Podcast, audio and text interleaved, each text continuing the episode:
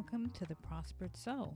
I'm your host, Lana McMurray, and today I've got three easy to implement action steps you can take in the next 30 days that will increase your confidence in yourself and make you better at trusting your judgment and yourself. Tip number one identify why you people please. I used to think the reason I people please was because of fear the fear of man, the fear of being rejected, the fear of being abandoned. But after spending a lot, a lot of money that I didn't actually have on different programs and products to end this fear of man or fear of rejection and wasting countless hours, months, years. Well, I really don't think there's a waste, but let's just shortcut it. Some of these things didn't work. I ended up only ended up with like a minimum of success. It's true, fear was certainly part of the problem, absolutely, but it wasn't the source. It was not the source of my problem. It wasn't until I uncovered that it was how I used my choice C H O I C E, choice. It was how I used my choice. That's when things began to turn around quickly for me, when I uncovered how I was using my choice. Let me explain. After I worked on these beliefs and these fears and these underlying things that I thought were the root cause of the problems, I really discovered the heart of my people pleasing was that I was unable to let people be uncomfortable with themselves.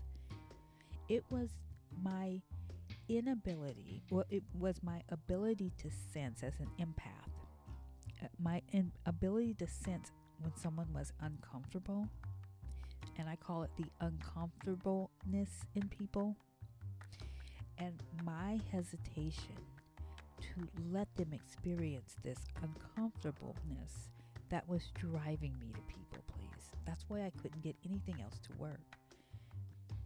I didn't want them to feel bad. I knew I could handle I could handle a re- reproof or a, or a, a slight or a disrespect or whatever I, I can get over it and be okay. Actually, I mean, I'm very resilient. And I could sense that they, it would hurt them. But you know what? It, but that it would be uncomfortable for me to stand my ground. I didn't want to bring pain upon anyone. So I'd give in because I knew I'd be okay. But that resilience worked against me after all, eventually. What I had to change was let them deal with their uncomfortable feelings, their uncomfortable thoughts themselves. And I had to be okay with that. I wasn't responsible for them. I was responsible for me. So even though maybe they were asking me something I could easily do, or they needed something I could easily give, or whether it was hard or easy or whatever, I was in no way obligated to get involved. Didn't have to feel guilty about that. So it came down to seeing that there wasn't really anything wrong with me to begin with. I was just being a naturally nice person, and that's never a bad thing. Perfect segue to step number two. Tip number two. Well, step number two. Actually, that was step one. And here's step number two realize there's nothing wrong with you. Just because you are a nice person naturally, that's okay. It is perfectly fine for you also to want to help. But trying to stop feeling of caring about someone is very difficult because it's not innate within you not to care. Instead, learn how to be nice and stay true to yourself at the same time. This is what's going to maintain your sanity and your happiness. You see, you're going to actually have to clear this problem away that you're having by doing afraid, by saying no afraid, by not answering right away afraid. Trying to change yourself first so that you don't care and it doesn't bother you might not ever work. You can do is you can do what you need to do while you're afraid. And let's get on to step number three, where is just do it. the only thing you're going to figure, way you're going to figure this out is by standing within your own power and risking the anger comes down to a moment by moment decision. Because of course when we're sitting here and we're talking about hypotheticals, we can be like, "Oh, I'm going to say no the next time," or "I'm not going to be as easy to to be, you know, the first one to raise my hand and vouch to help and I don't know, whatever it is that's been bothering you that you've been doing that you really don't want to do that you wish you regret or you want to say no to. The only way you're going to figure out how to stop doing that with any person is for you to just do it. That instinct, whatever that is, it's it's whatever it is that you know you want to say, just do it. And put at risk someone getting angry with you because they are. They might not even talk to you anymore and it might change your relationship. That's a sign. The relationship shouldn't be that fragile. Be willing to be called names be willing to be misjudged. Be willing to be talked behind your back and re- left out and uninvited. Be willing to get abandoned or rejected or left out. There's a capability gap that you're going to have to cross. You don't know the answer yet. You don't know what that capability is for you to resolve this. So there's a capability gap. They also know and sense your fear or your uncomfortableness as well. You see, they sense uncomfortableness within you. It's not just empaths, but people can pick up what you're putting down. And they're perfectly fine with you carrying on a burden and being uncomfortable while you're doing it. You got to let them run their own world, handle their internal emotions and their thoughts. You're not going to be able to buy your way out of this. You can't avoid it.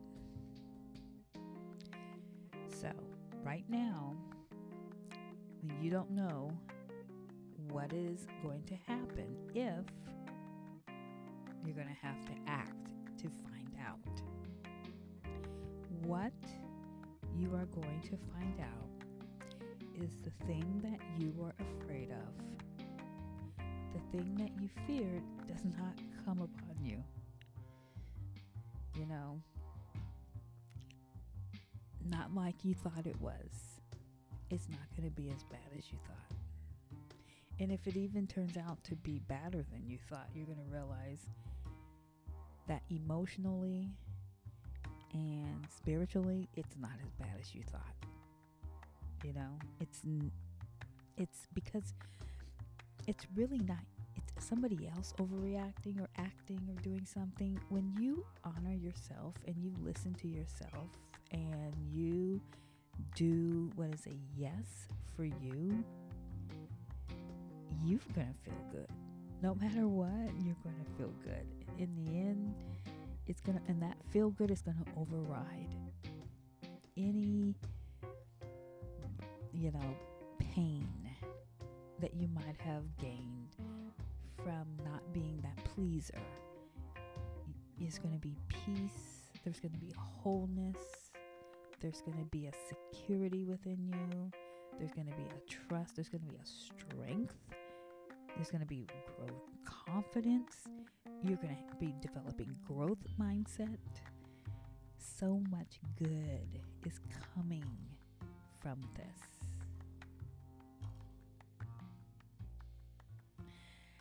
And it never gets as bad as you imagine. Not when you not when you trust yourself because you're stepping out in faith. Now, if you fold and you give in, then you've trusted the fear and you're not walking in faith. And yeah, it could get as bad as you imagine. But when you stand up and you take action and you walk in faith, and you know that you are doing a loving thing because you're loving yourself, but you've got to love yourself first to be a really good friend, you're going to feel better. And let me tell you the best part you gain respect. You gain their respect. The darndest thing happens, the opposite of what you thought they respect you more. And you get treated better held in higher regard. So, these three steps will increase your internal self worth. They will absolutely cause you to trust yourself more and to be able to hear yourself and to be able to have built that muscle to do it again and then again.